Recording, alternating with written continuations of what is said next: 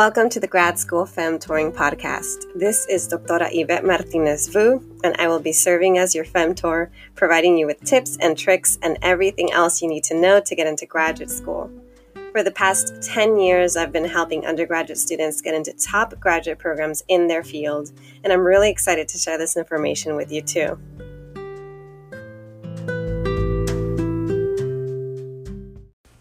Hi everyone. This week's episode is a little late. My apologies, but today I am excited to talk to you about how to get ready for grad school, all the things that you should know and do this summer before you apply to grad school.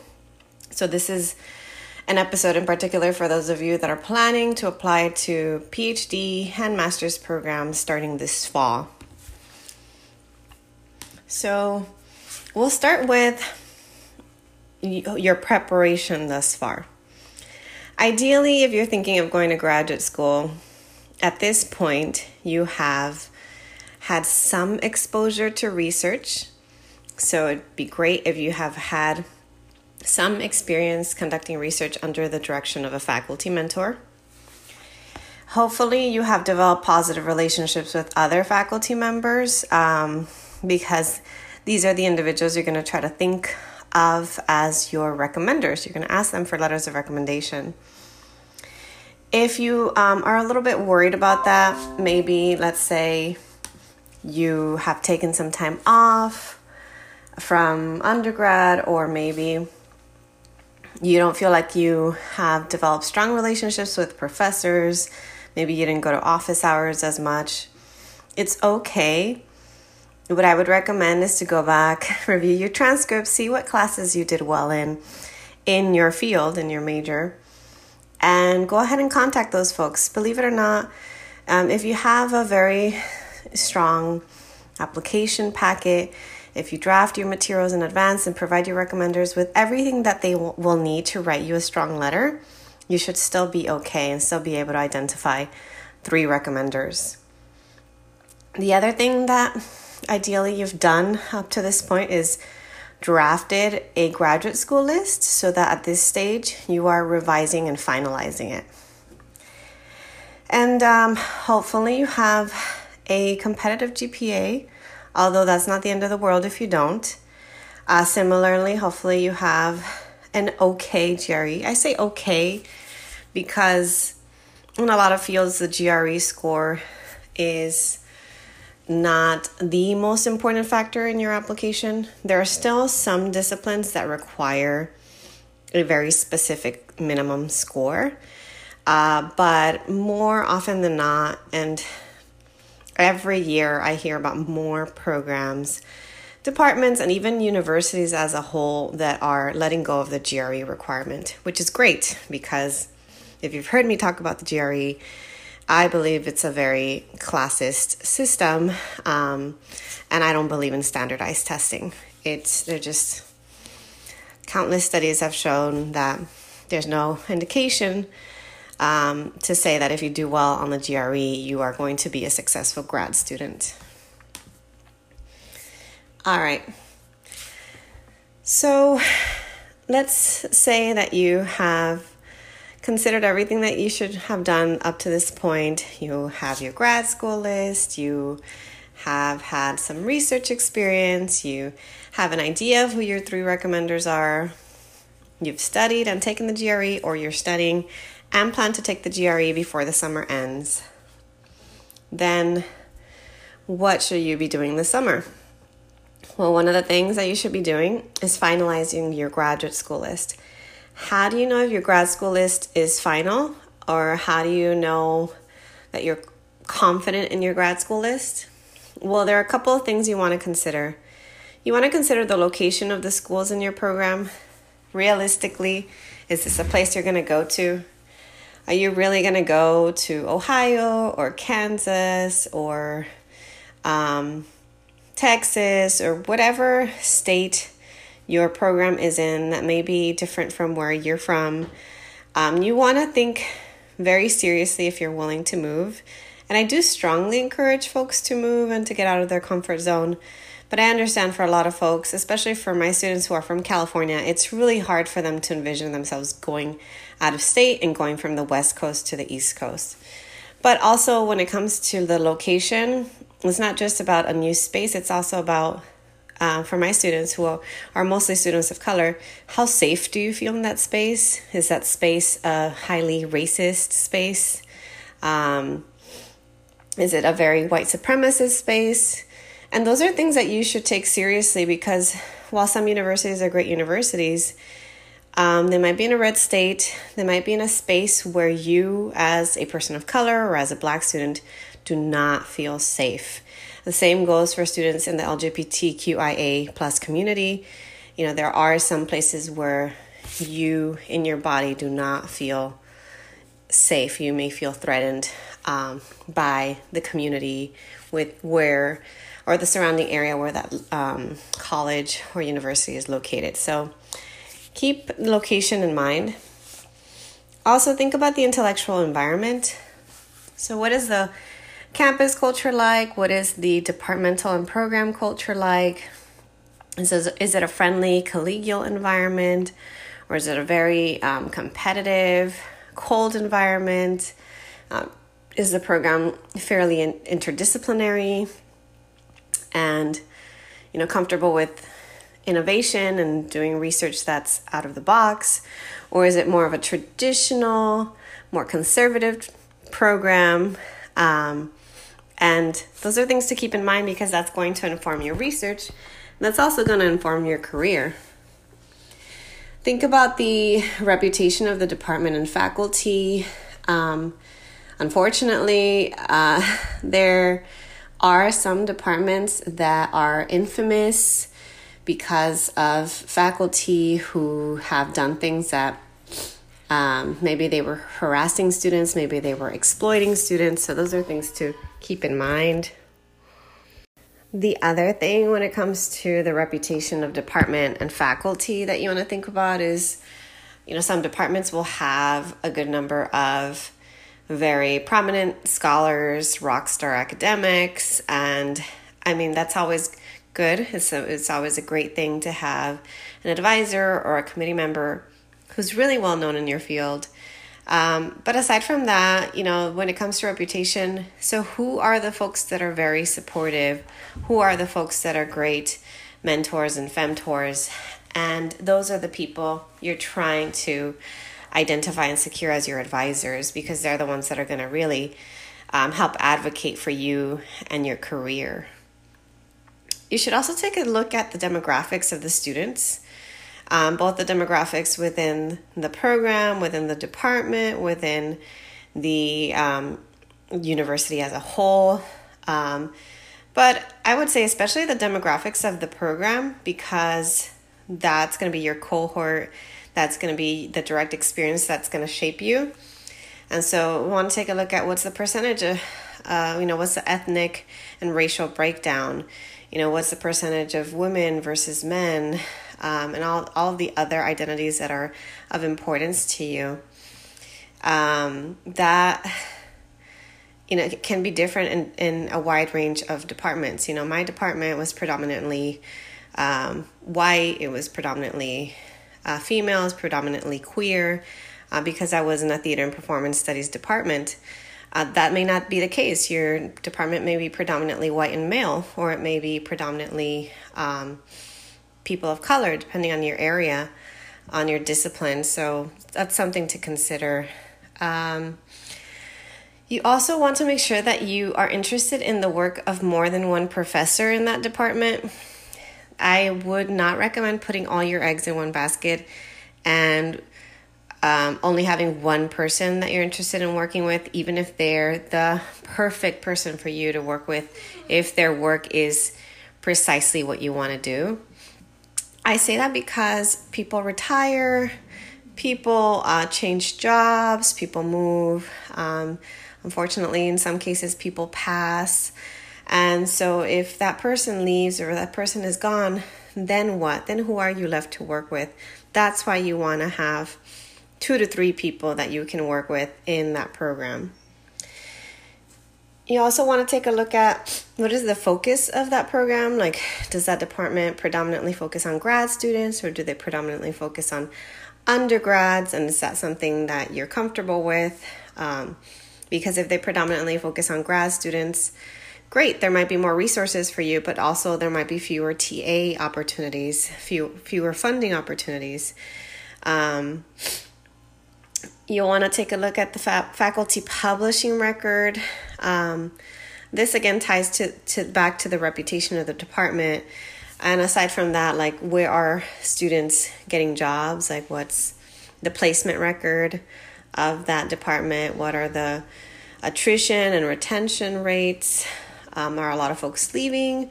Are a lot of folks graduating? Are they graduating on time, or are they taking 9-10 years to graduate? Because that goes to show you how much support the students are getting.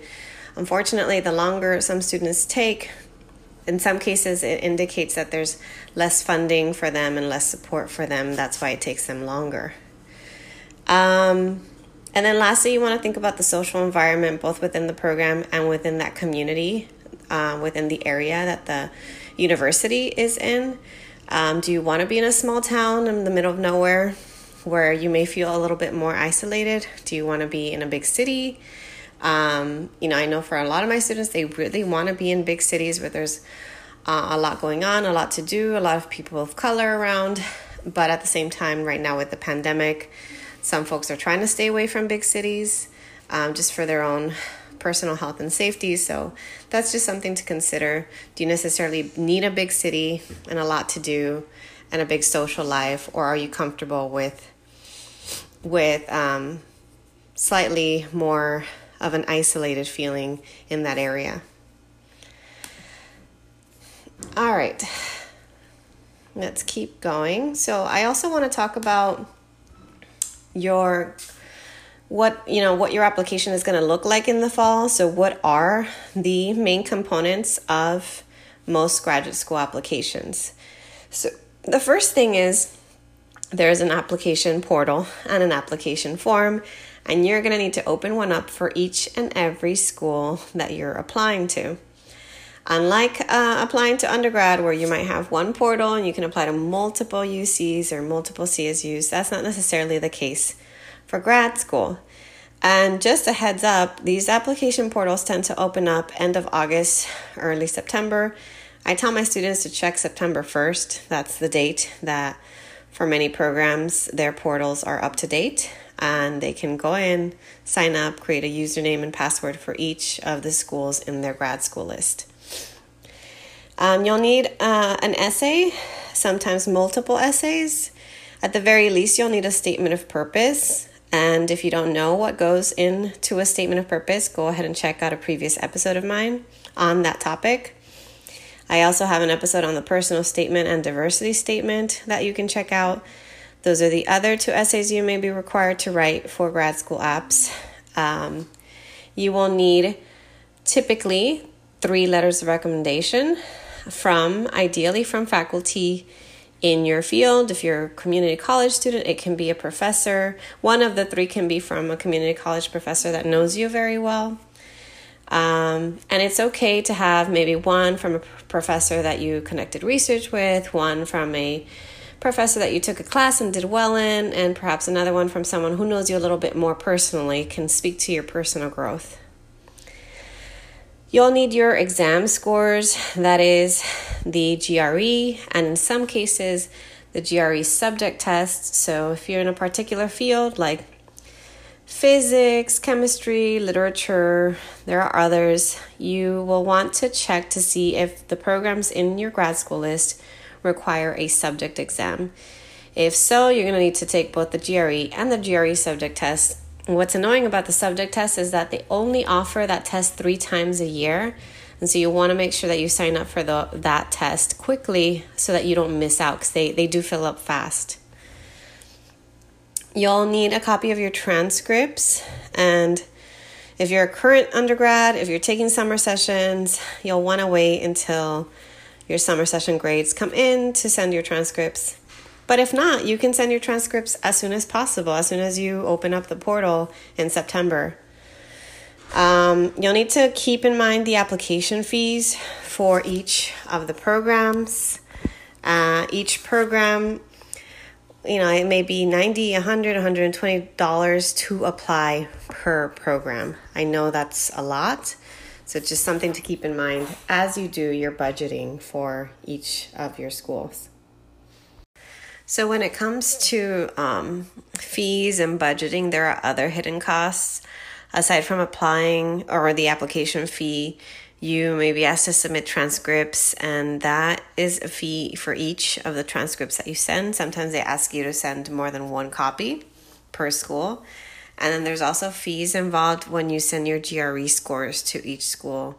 So that's why it's really important, as soon as you can, to try to create a budget and realistically think about how many programs you can afford to apply for, or if you can save your money now in preparation for the fall to make sure that you can, apply to a good number of schools, not just 2 or 3, but, maybe 8 or 10 schools.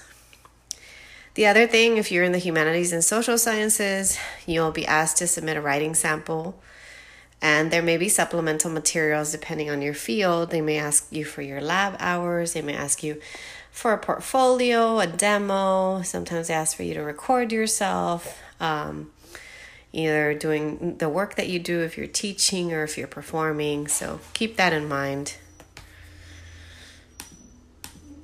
All right, let's keep going. So what should you do this summer? This summer, you should be finalizing your graduate school list. You should be finding and opening up your application forms. You should be emailing the staff of each department. Usually they are called graduate advisors, with any logistical questions you have about the portal, about the documents you need to submit, about deadlines. You can start to contact faculty and meet with them. This is a requirement in STEM. So if you're in STEM, you should be contacting professors, asking them if they are admitting students for this upcoming cycle, and if they're accepting students specifically. If you're in the humanities and social sciences, it's not a requirement, but it's recommended and can only help you, not hurt you. I know it's intimidating, but it's a good thing to do to get to know the people that you're hoping to work with. So you can contact them anytime this summer. Now is a great time to start reaching out, especially because they're done with the previous admission cycle. You can also contact graduate students and have them share their experiences in the program. Graduate students are great because they're going to be honest with you about what it's like to work with the professors that they work with, what the department is like, what the support is like, what is the funding opportunity, what are the funding opportunities like there. So if you want an honest opinion, reach out to grad students. And in the summer is a good time to decide whether or not you want to retake the GRE. I don't usually recommend students retake the GRE unless you do one of two things. Unless one, you're at the cusp of the next bracket of scores. So if you're 139 trying to reach the 140s, 149 trying to reach the 150s, 159 trying to reach the 160s, then yes, go ahead and retake the test. And the other thing you need to make sure that you do if you're going to retake the test is that you are implementing a different study strategy. If you plan to study the exact same way when you retake the test, most likely you're going to get the same score or even possibly a lower score. So definitely if you plan to retake it, it's because you're really close to the next bracket and you're switching up your study strategy. All right, so for those of you that are required to submit a writing sample, these are required for PhD programs in humanities and social science fields. You'll want to pay close attention to the length and the subject of the writing sample. Some programs will want longer samples, anywhere from 25 pages over. Others will want short samples. They'll ask for no more than 10 pages. So it's really important that you Pay close attention to the different page lengths and you meet that requirement. Don't send a program that wants 10 pages, 25 pages. They're not going to like that. They're not going to read that. And some of them specifically want a research writing sample, a research paper, and others are less restrictive on the topic. They might be open to you submitting more creative work or a paper that you wrote for a class. So that's something, again, to keep in mind. And if when in doubt, you contact the graduate advisor or the staff person about it. Once you know which piece you're going to submit as a writing sample for your programs, there may be different writing samples per program, you'll want to make sure you make time to revise and proofread it and have at least one professor or someone who's an expert in your field review the writing sample just to vet it, make sure that the research is okay, that it looks good, that it's there are no red flags in the sample. All right, so now let's talk about the general admissions timeline. So what to expect from the fall onward. So like I said earlier, late August, early September, that's when online applications will open up. In October, that's when the National Science Foundation Fellowship Program deadlines are due. And a lot of our students tend to apply to the NSF Graduate Research Fellowship Program for funding. They also tend to apply for the Ford Fellowship. And then there are others like the Paul and Daisy Soros fellowship that some of our students apply for. So those are deadlines to keep in mind, but the NSF comes up rather quickly in October. It's usually end of October. Then in some programs may have early admission deadlines in mid-November, but for the most part, most PhD programs will have deadlines December 1st through December 15th. Master's programs will extend. They'll go beyond December into January, February, March, even as late as June of the next year. But if you're predominantly focusing on PhD programs, you will be done applying by mid-December. Every once in a while, there might be December 30th deadlines, which are super annoying because it's during the winter break and a lot of things and offices are closed at that time. But just keep in mind, most of them will be due by mid-December. The Ford Fellowship is also due around mid-December. And in January, that's when you've submitted your PhD applications and departments start to nominate applicants for central fellowships. So as they're reviewing applications, shortlisting students, deciding who they want to admit, they also need to nominate students for funding because when they admit you, they're going to want to let you know if they can offer you any funding that comes from the university or from their department. January and February, you will start to hear admissions notifications. January is very early, but I'm seeing it happen more and more each year. And sometimes they don't necessarily admit you, but they're contacting you to interview you. And just this last cycle, there were a lot more Skype and Zoom interviews. We still had some campus visits.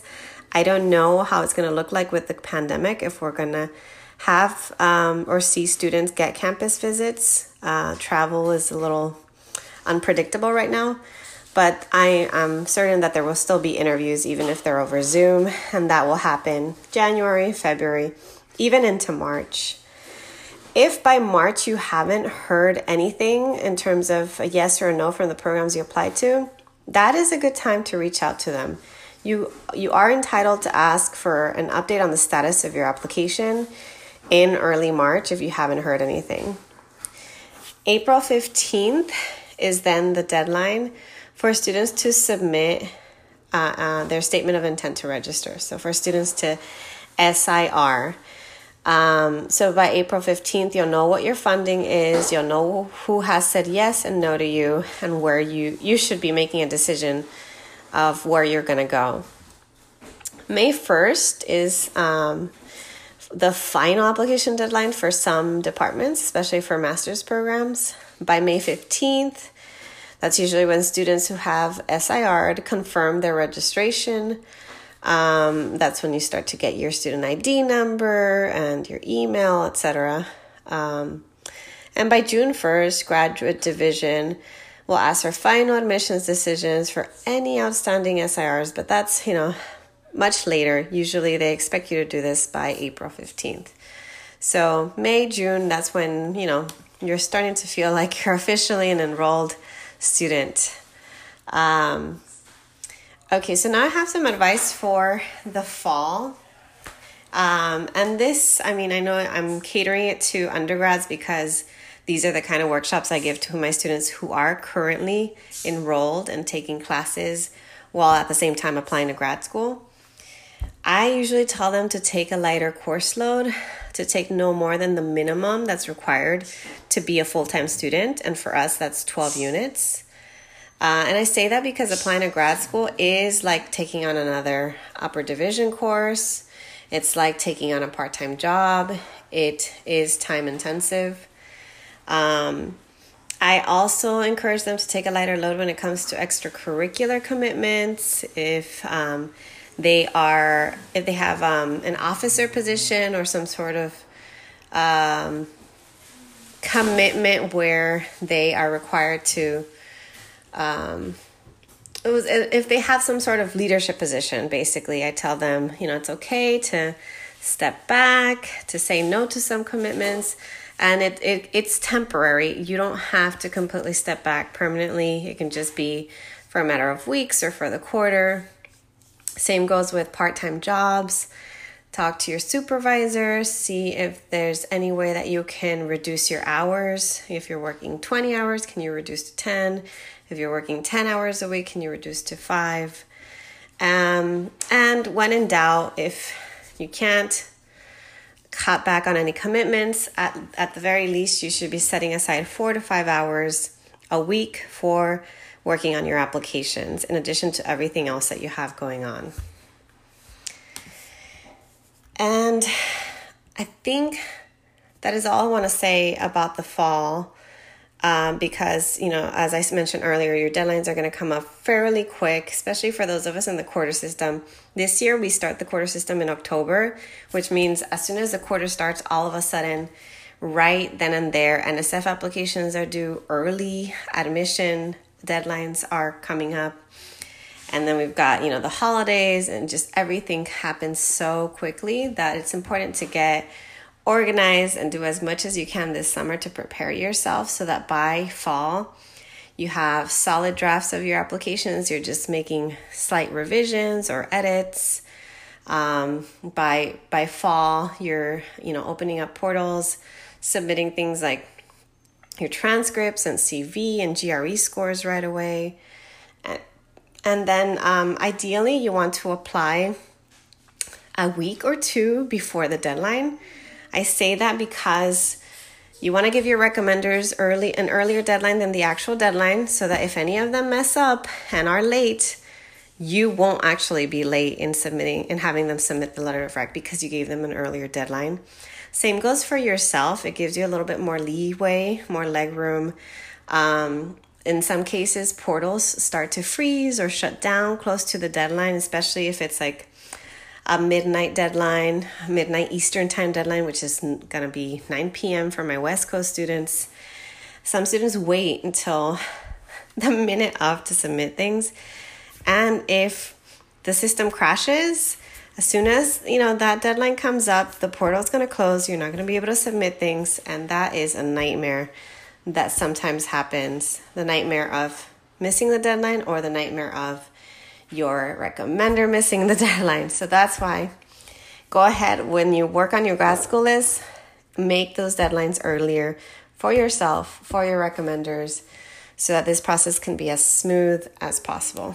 That's all I have to say about applying to grad school and preparing this summer, what to watch out for, what you need to know and do. I hope that you found this helpful, and I will talk to you all next time.